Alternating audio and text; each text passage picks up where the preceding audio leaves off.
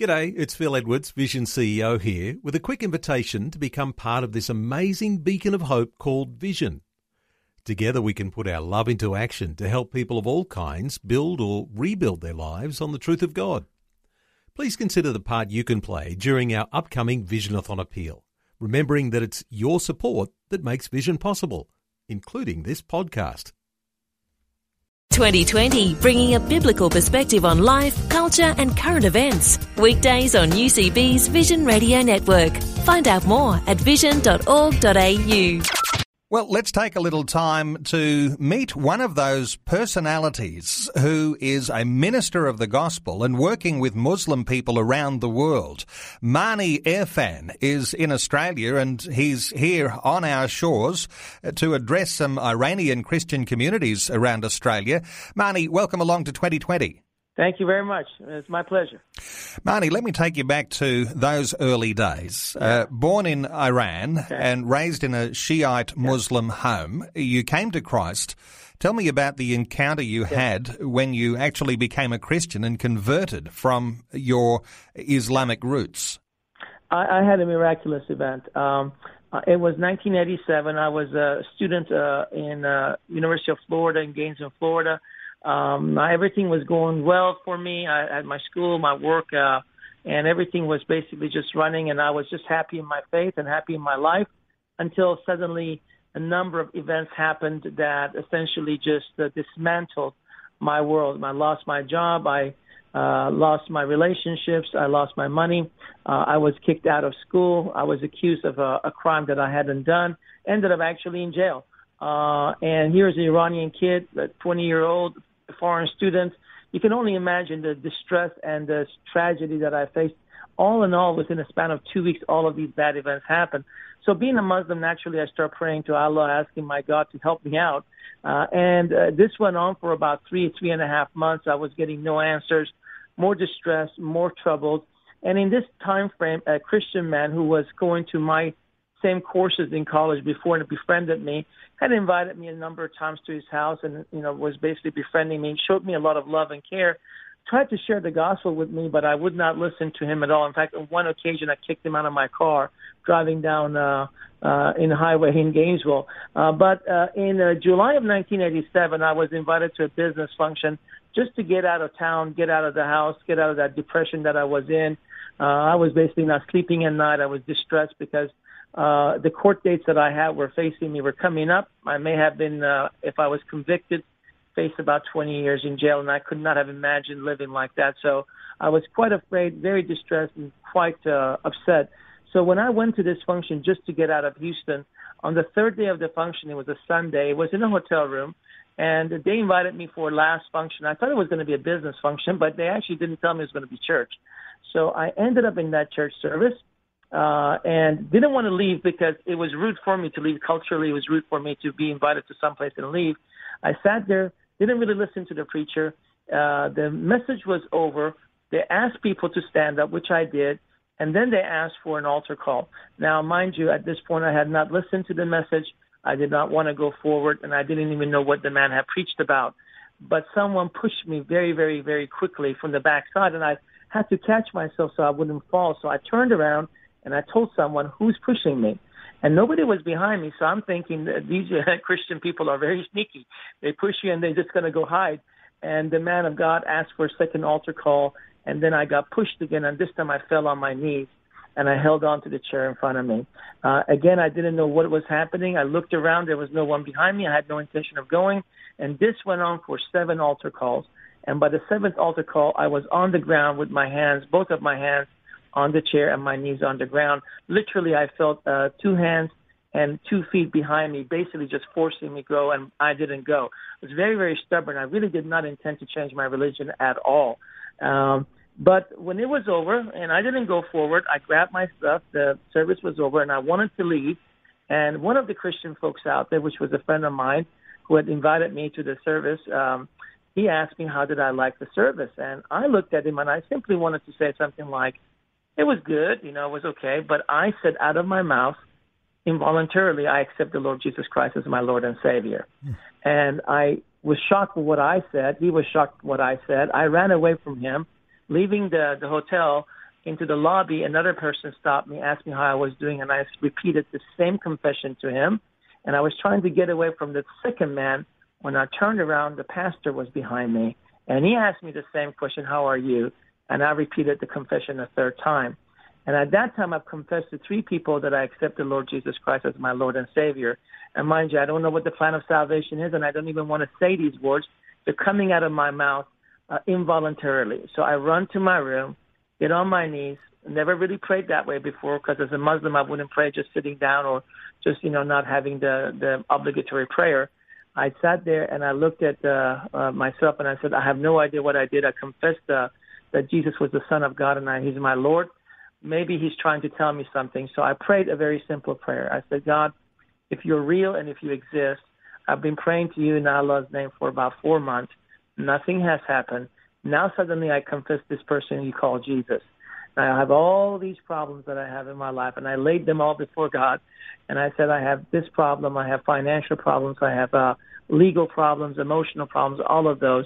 And I have my court date in nine days, which is going to be a disaster if I get convicted.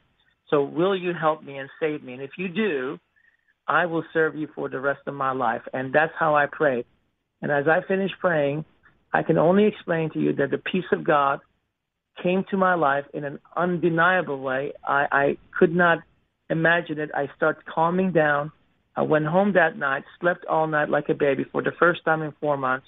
And then the next morning, when I went to the bank to take out the last remaining amount of my resources, which was about $15, there was a supernatural deposit of $2,000 into my account that nobody could explain and nobody ever took from my account. That was the beginning of the miracles of that week. And by Friday, everything that I'd asked for came to pass. Mani, truly an encounter with the God of the Bible. Then you were a part of a church life. You grew in levels of maturity and you felt God's calling on you was to preach the gospel to the Muslim world. Uh, how did that actually come yes. about? Well, you know, I, you know, I basically um, got saved in a very supernatural way, in an incredible way. I, I tangibly uh, felt the living God, and really for a Muslim to have a tangible experience with the living God was an incredible experience. Uh, the gospel of grace was an incredible miracle. I actually uh, was introduced to the gospel of the grace after I'd already had the encounter with, with, with the miracle working power of God, because that following Sunday I went to church and just heard the gospel for the first time, mind you. I had not even heard the gospel. So it was incredible that the gift of grace was there, and I was even more excited about that. So about two and a half, three years later, when I was attending a, a Lakewood Church in Texas and I was going to Bible college there, I just felt God calling me to preach this gospel to, to Iranians, and I was very afraid of that. Uh, I thought, no way, God, just don't send me to them. Send me to anybody else but Muslims. I don't want to teach the, I don't want to preach the gospel to them. They're, they're very difficult people to preach to. They're going to be persecuting me. And I had made a lot of false conclusions about Muslims and what their willingness it is to receive the gospel. And what I had made a mistake of was that God had already planned by his divine intervention to start opening the hearts of a nation. And I had no idea that the nation of Iran was ready for the gospel. And he had just called me, like many others, to reach that nation. And so the journey started by some home groups, and uh, I obediently went to some small groups. And later on, it ended up being a pastor of a few local churches. And then when the TV ministry initiated, we became an impact upon the nation itself. So it was just a small walk of obedience, step by step. And God had already opened the hearts of so many Iranians in the last, uh, we believe that in the last uh, at least 20 years, at least two and a half to three million Iranians have come to know the Lord, minimum, by different means. And God only knew that back in 1990 when he called us. I want to talk to you some more about preaching the gospel to the Middle East via satellite TV. Yes. Mani Erfan is our sure. guest. We'll continue our conversation in just a short while. We're talking with Mani Erfan, a minister of the gospel who preaches the gospel on television via satellite TV to the Middle East. And we've heard that two to three million people have come to Christ as a result of the satellite TV broadcasts. Mani, when you first started your television satellite TV broadcasts, uh, was there a risk that you were taking in doing that? Or is it just the fact that there was a safe opportunity to be able to bring the gospel to people who were desperately in need of it? Well, no, at the time that we initiated it back in 2001, uh, there was actually no satellite TV broadcasting available to Iran itself. Uh, in fact, uh, back in 2000, when we got the vision from God to be on TV, it was a miracle to see how it could even possibly happen.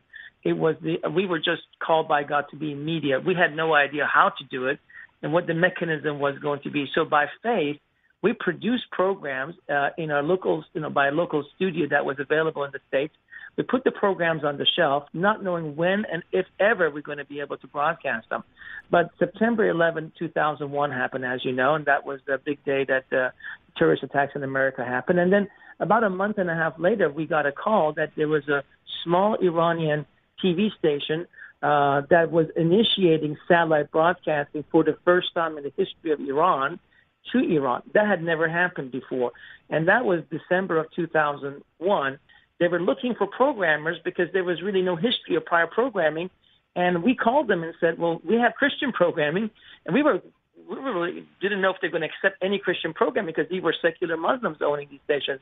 But by the grace of God and the miracle of God, they accepted it, they broadcasted it, and the story started from there. And the and the the message was so well received in Iran it was such like a water in the desert, fresh water on the desert. And uh, uh, even with the half an hour a week with how we started, uh, it was uh, an impact, a tremendous impact on the nation initially.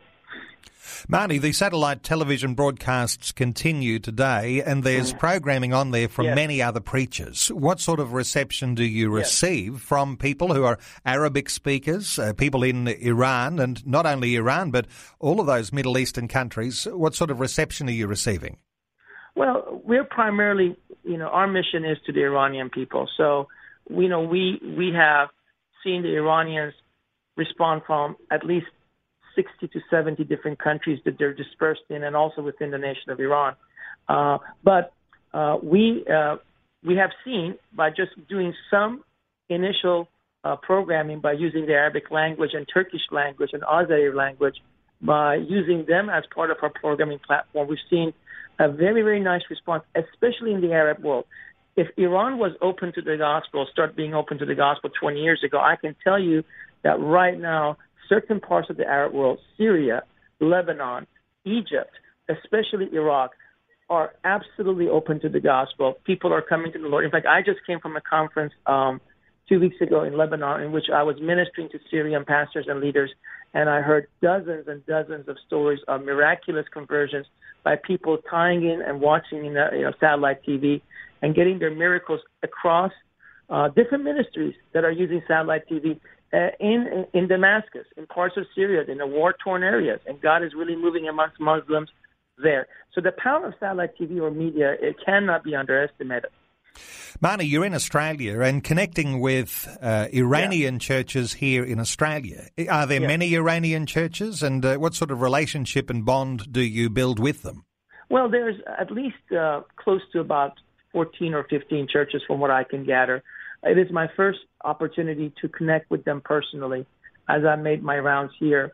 Um, it's, interesting that they all know us, even though I don't know any of them personally.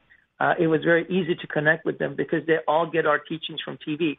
So they feel a connection to us because they all know me and our ministry for the last five or six years, uh, uh, most of them. So uh, th- that's again another part of the power of the, the satellite TV for uh, you know, kinds of ministries like us that we deal with uh, persecuted churches that don't have a lot of denominationalism and a lot of uh, options for other sources of teaching. You know, we have one satellite TV or maybe two or three, and uh, that's it. That's their source of teaching. That's their source of upbringing. So uh, it was really easy for me to call and connect and let them know I'm coming, and we were very well received. And I'm going actually traveling to a number of these churches right now to get to know the leaders and to impart to them some blessings. And was excited to find out that, for example, there's five churches in Melbourne. There's at least four in Sydney. There's one in Brisbane, and there's uh, one in Adelaide. And it was uh, just uh, just in the four cities that I'm aware of. And I, I would told you that in 10 years ago or eight years ago, there would probably would have been none. Well, Marty, I'm sure you'll get a great reception when you visit those churches. I'll point people to yeah. your website, Mani Erfan. That's M A N I E R F A N dot com, where people can uh, get to know you and the sort of ministry that you're involved in. Mani, it's just a pleasure uh, talking to you. Thank you so much for being with us on 2020 today. Thank you very much. And may I, uh, may I say one last thing, just as a point Sure. of blessing for your viewers.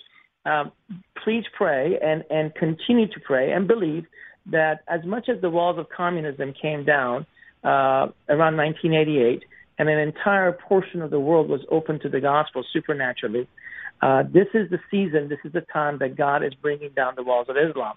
Islam may be very loud around the world. It may sound scary. Muslims may sound, uh, you know, as adversarial. But what's actually happening behind the scenes is that God is initiating a revival in the midst of the heart of Islam. This is not just a fad. This is the truth. And so people need to pray and believe that God can and will bring a great harvest amongst them in these last days. Mani Erfan, so refreshing and so good to hear your Thank you. insights into what's happening in the Muslim world. Thanks so much for being with us. Thank you. Like what you've just heard? There's more great podcasts, or you can listen to us live at vision.org.au. And remember, Vision is listener supported. Your donation of any amount will help us continue connecting faith to life. Learn more or donate today at vision.org.au.